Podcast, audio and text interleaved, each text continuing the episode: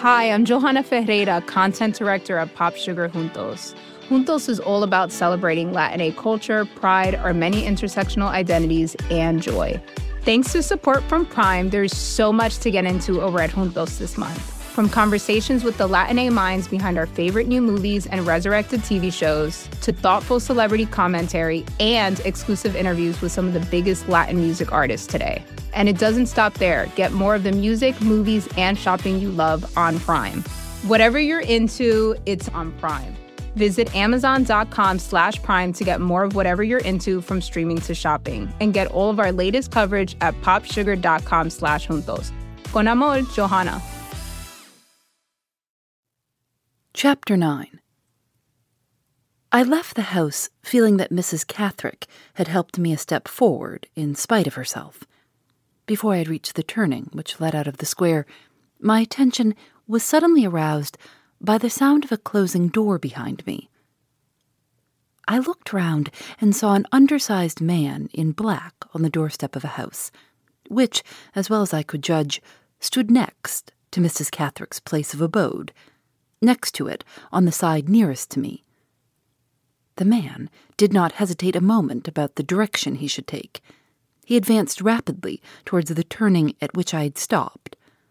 I recognized him as the lawyer's clerk who had preceded me in my visit to Blackwater Park and who had tried to pick a quarrel with me when I asked him if I could see the house. I waited where I was to ascertain whether his object was to come to close quarters and speak on this occasion. To my surprise, he passed on rapidly, without saying a word, without even looking up in my face as he went by.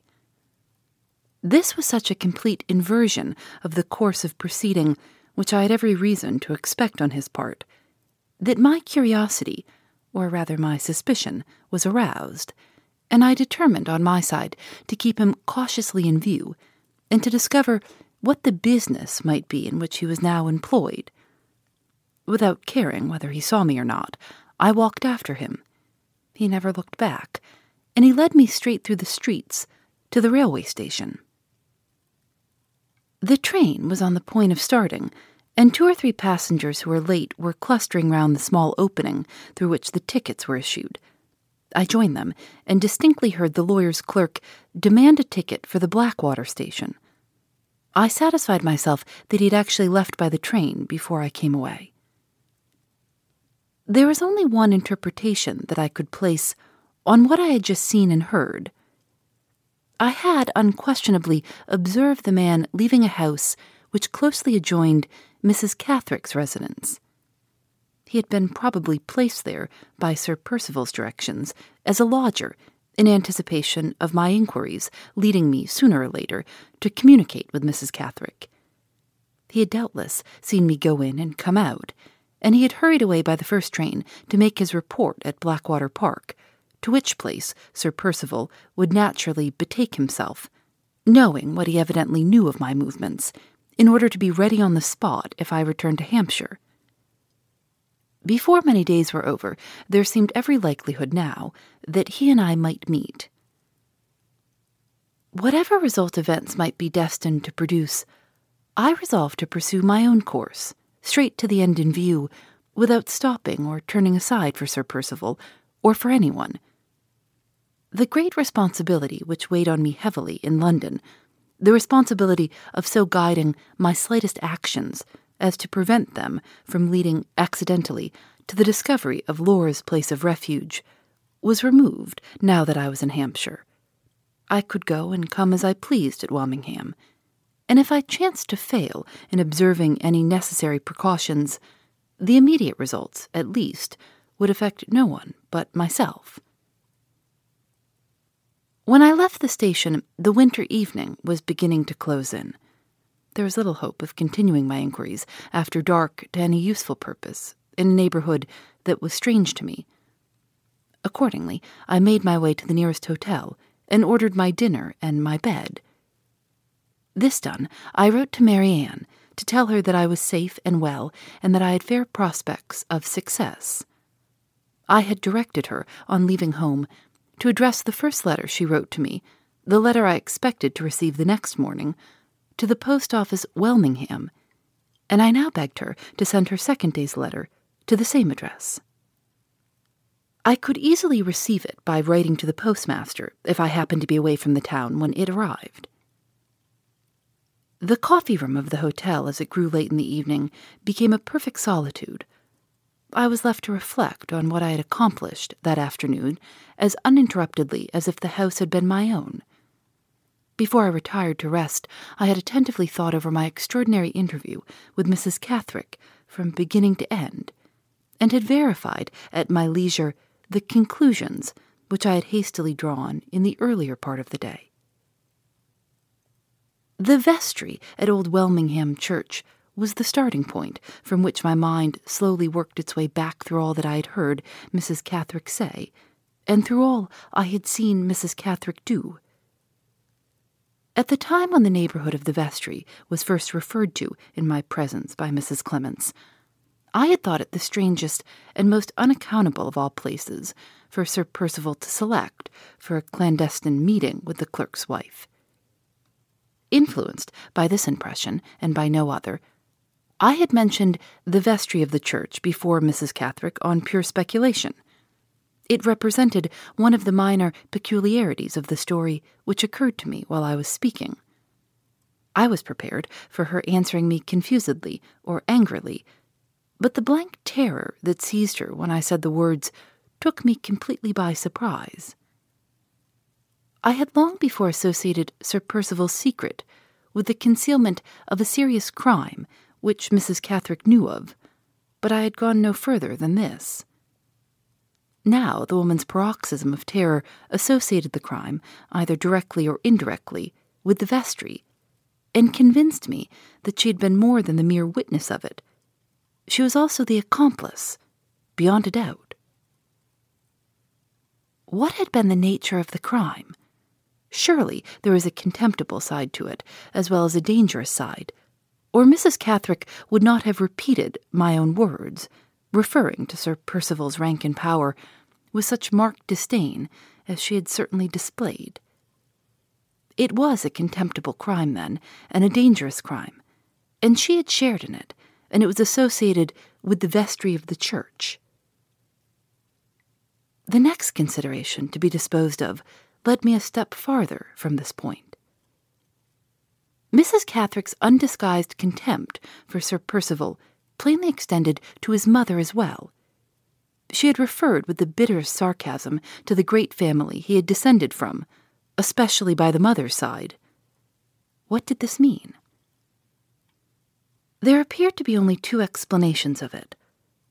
Either his mother's birth had been low, or his mother's reputation was damaged by some hidden flaw with which Mrs. Catherick and Sir Percival were both privately acquainted.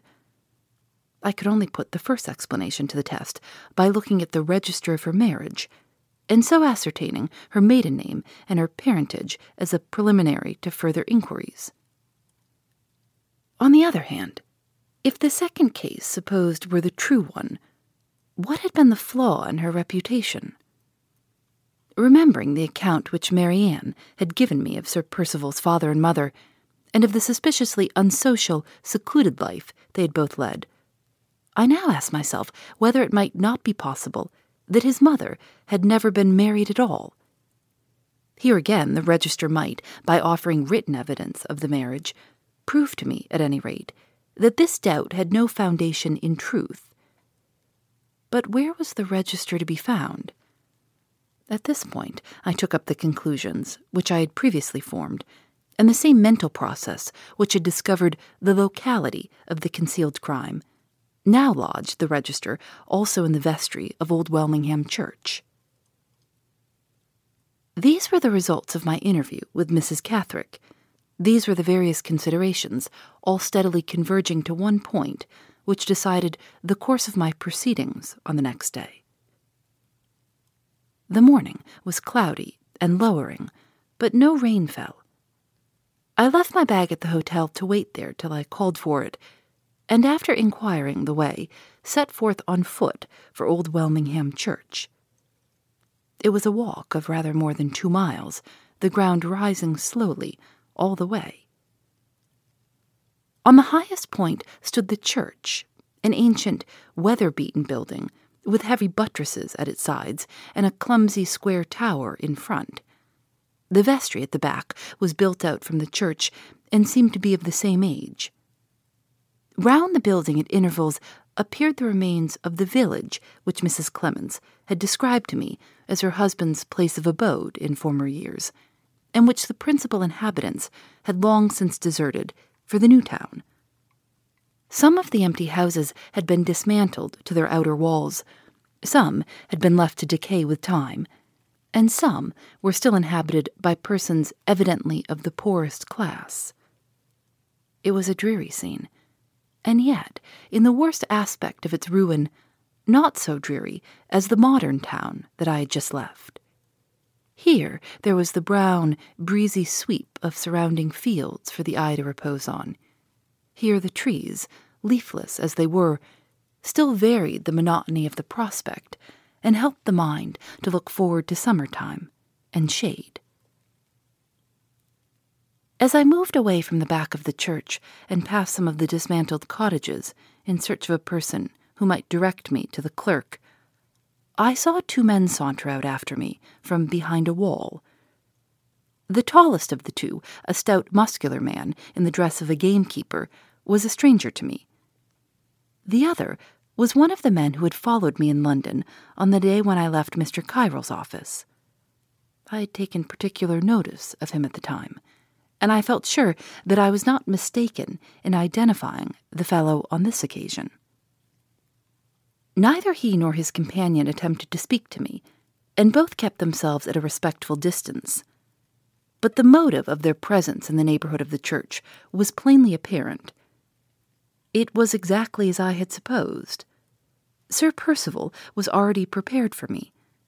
My visit to Mrs. Catherick had been reported to him the evening before, and those two men had been placed on the lookout near the church in anticipation of my appearance at Old Welmingham. If I had wanted any further proof that my investigations had taken the right direction at last, the plan now adopted for watching me would have supplied it. I walked on away from the church till I reached one of the inhabited houses, with a patch of kitchen garden attached to it on which a labourer was at work. He directed me to the clerk's abode, a cottage at some little distance off, standing by itself on the outskirts of the forsaken village. The clerk was indoors and was just putting on his greatcoat. He was a cheerful, familiar, loudly talkative old man, with a very poor opinion, as I soon discovered, of the place in which he lived, and a happy sense of superiority to his neighbours in virtue of the great personal distinction of having once been in London. It's well you came so early, sir, said the old man, when I had mentioned the object of my visit. I should have been away in ten minutes more. Parish business, sir, and a goodish long trot before it's all done for a man at my age. But bless you, I'm strong on my legs still. As long as a man don't give it his legs, there's a deal of work left in him. Don't you think so yourself, sir? He took his keys down while he was talking from a hook behind the fireplace and locked his cottage door behind us.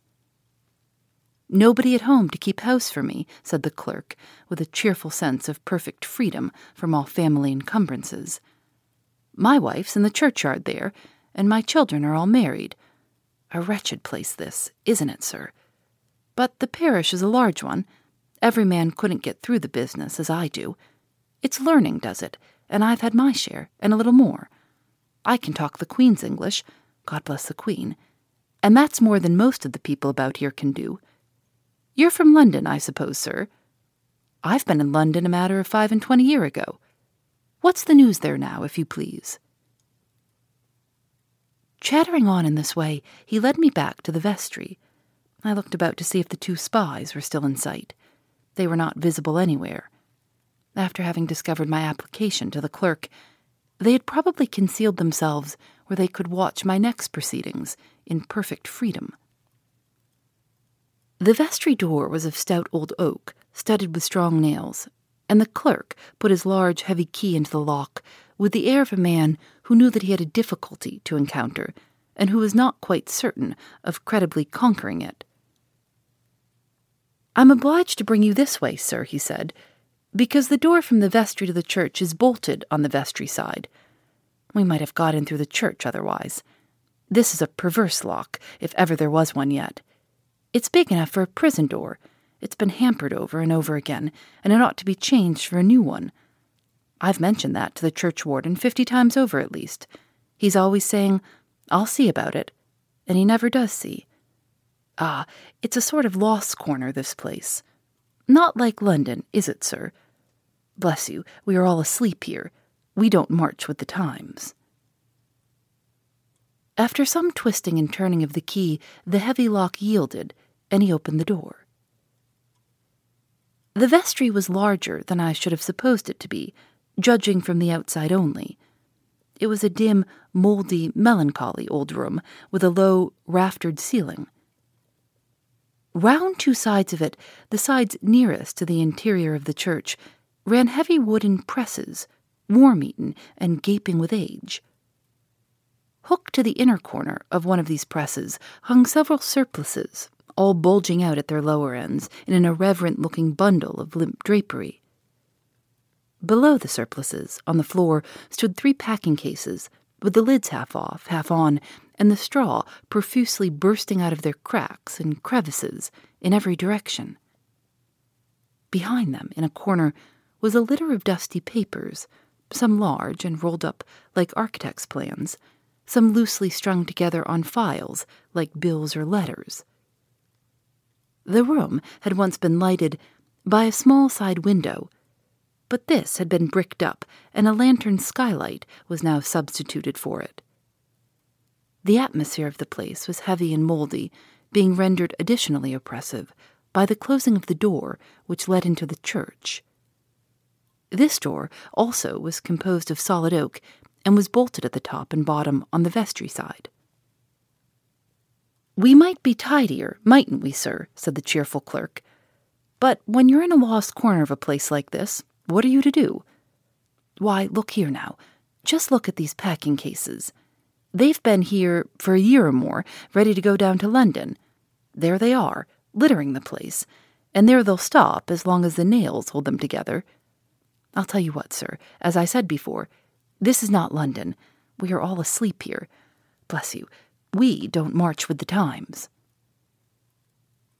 What is there in the packing cases? I asked bits of old wood carvings from the pulpit, and panels from the chancel, and images from the organ loft, said the clerk. Portraits of the twelve apostles in wood, and not a whole nose among them, all broken and worm eaten, and crumbling to dust at the edges. As brittle as crockery, sir, and as old as the church, if not older. And why were they going to London? To be repaired? That's it, sir, to be repaired and where they were past repair to be copied in sound wood. But bless you, the money fell short, and there they are, waiting for new subscriptions, and nobody to subscribe. It was all done a year ago, sir. Six gentlemen dined together about it at the hotel in the new town. They made speeches and passed resolutions and put their names down, and printed off thousands of prospectuses.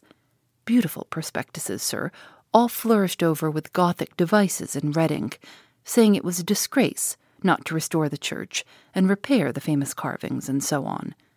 There are the prospectuses that couldn't be distributed, and the architect's plans and estimates, and the whole correspondence, which set everybody at loggerheads and ended in a dispute, all down together in that corner behind the packing cases. The money dribbled in a little at first, but what can you expect out of London? There was just enough, you know, to pack the broken carvings and get the estimates and pay the printer's bill. And after that, there weren't a half penny left. There the things are, as I said before.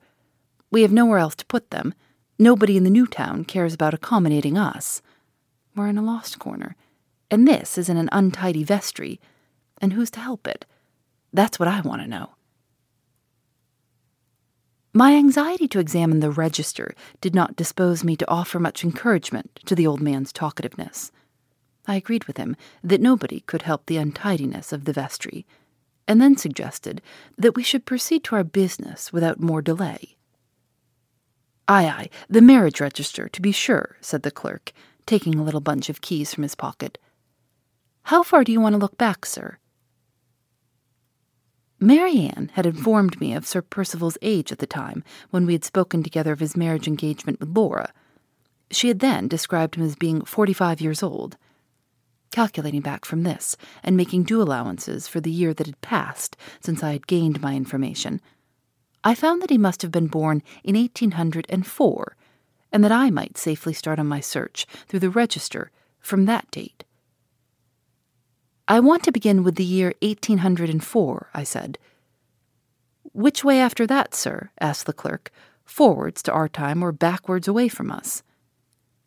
Backwards from 1804.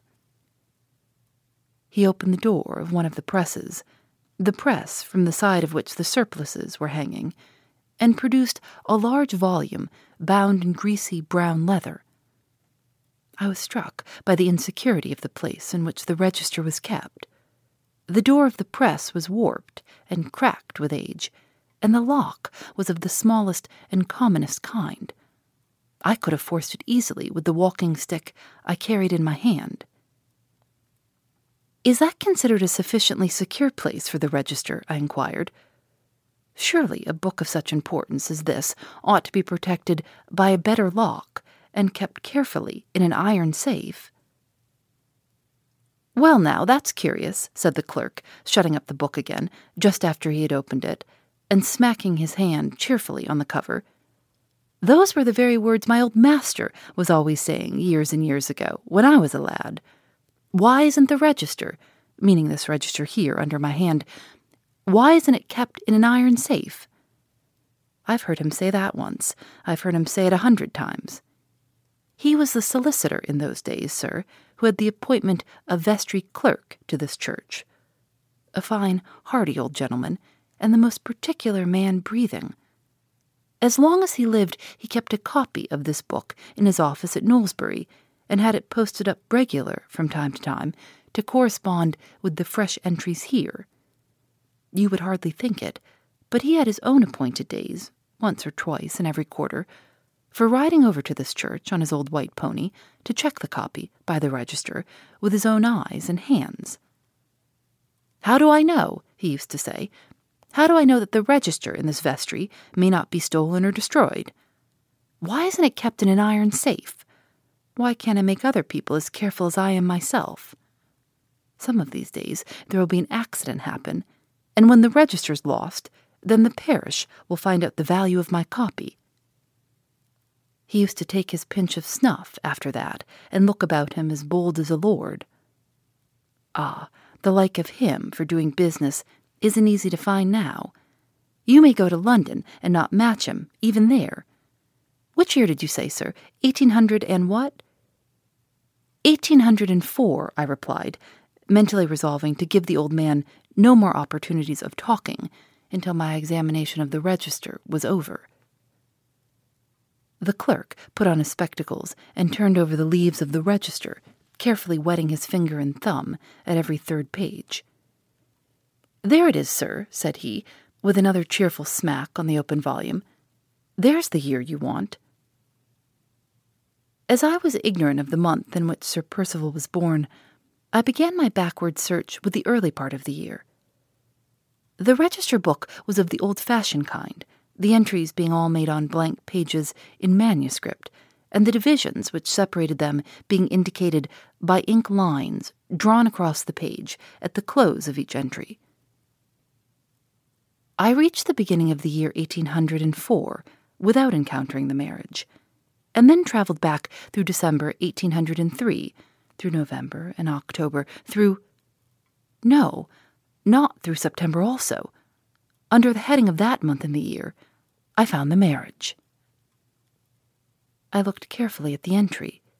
It was at the bottom of a page, and was for want of room compressed into a smaller space than that occupied by the marriages above. The marriage immediately before it was impressed on my attention by the circumstance of the bridegroom's Christian name being the same as my own. The entry immediately following it, on the top of the next page, was noticeable in another way from the large space it occupied, the record in this case registering the marriages of two brothers at the same time. The register of the marriage of Sir Felix Glyde was in no respect remarkable, except for the narrowness of the space into which it was compressed at the bottom of the page. The information about his wife was the usual information given in such cases.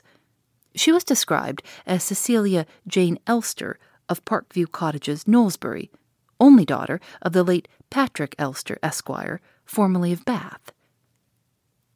I noted down these particulars in my pocket-book, feeling, as I did so, both doubtful and disheartened about my next proceedings. The secret which I had believed until this moment to be within my grasp seemed now farther from my reach than ever. What suggestions of any mystery unexplained had arisen out of my visit to the vestry? I saw no suggestions anywhere. What progress had I made towards discovering the suspected stain on the reputation of Sir Percival's mother? The one fact I had ascertained vindicated her reputation Fresh doubts, fresh difficulties, fresh delays began to open before me in interminable prospect. What was I to do next? The one immediate resource left me appeared to be this.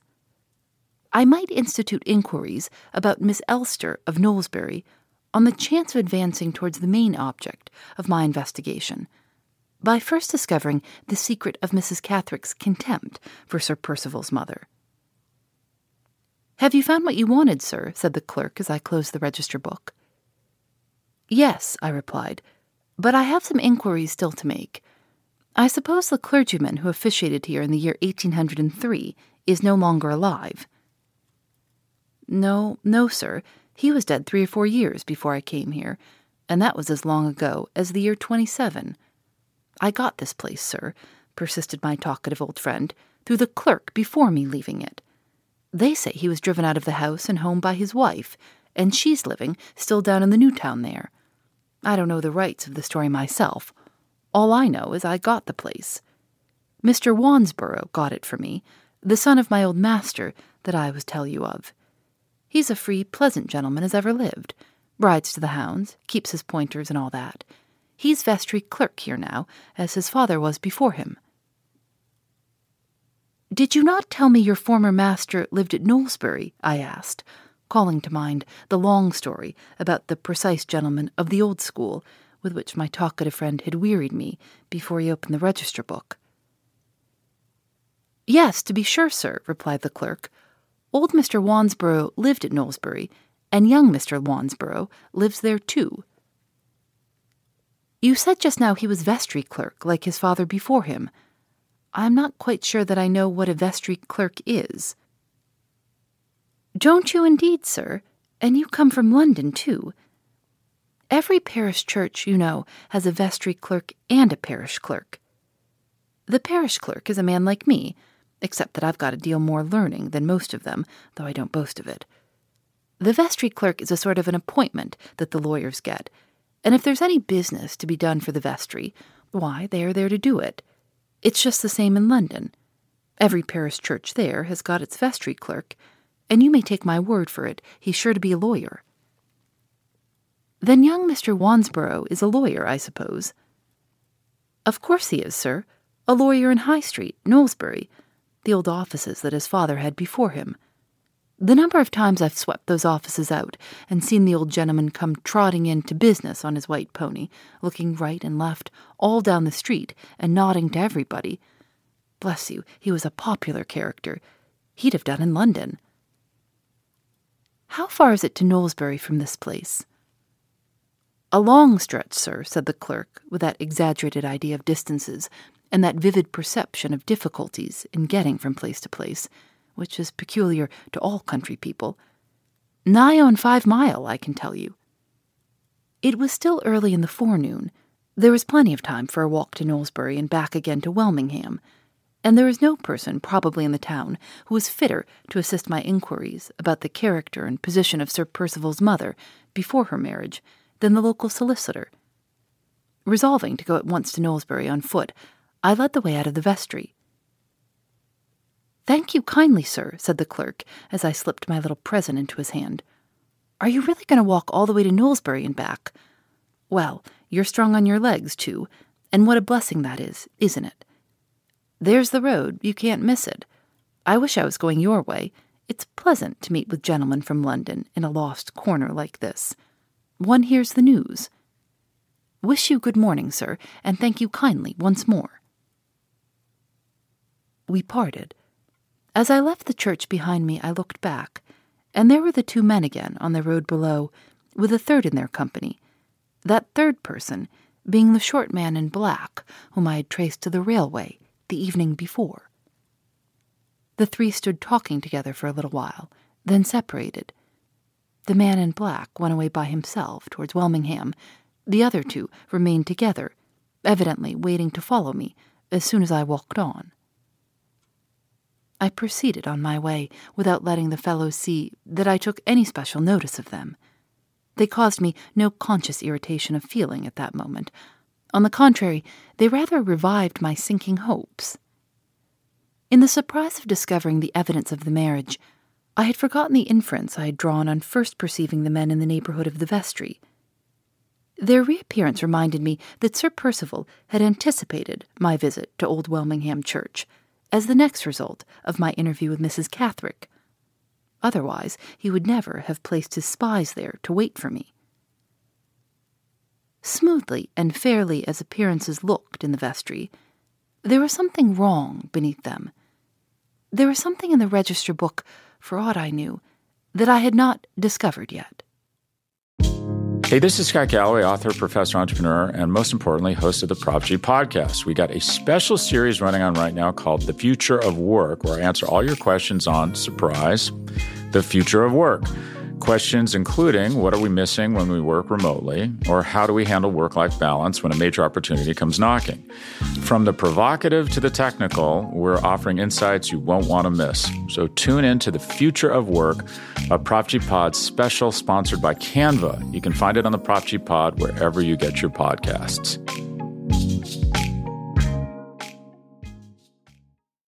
Phoebe Reads a Mystery is recorded in the studios of North Carolina Public Radio WUNC.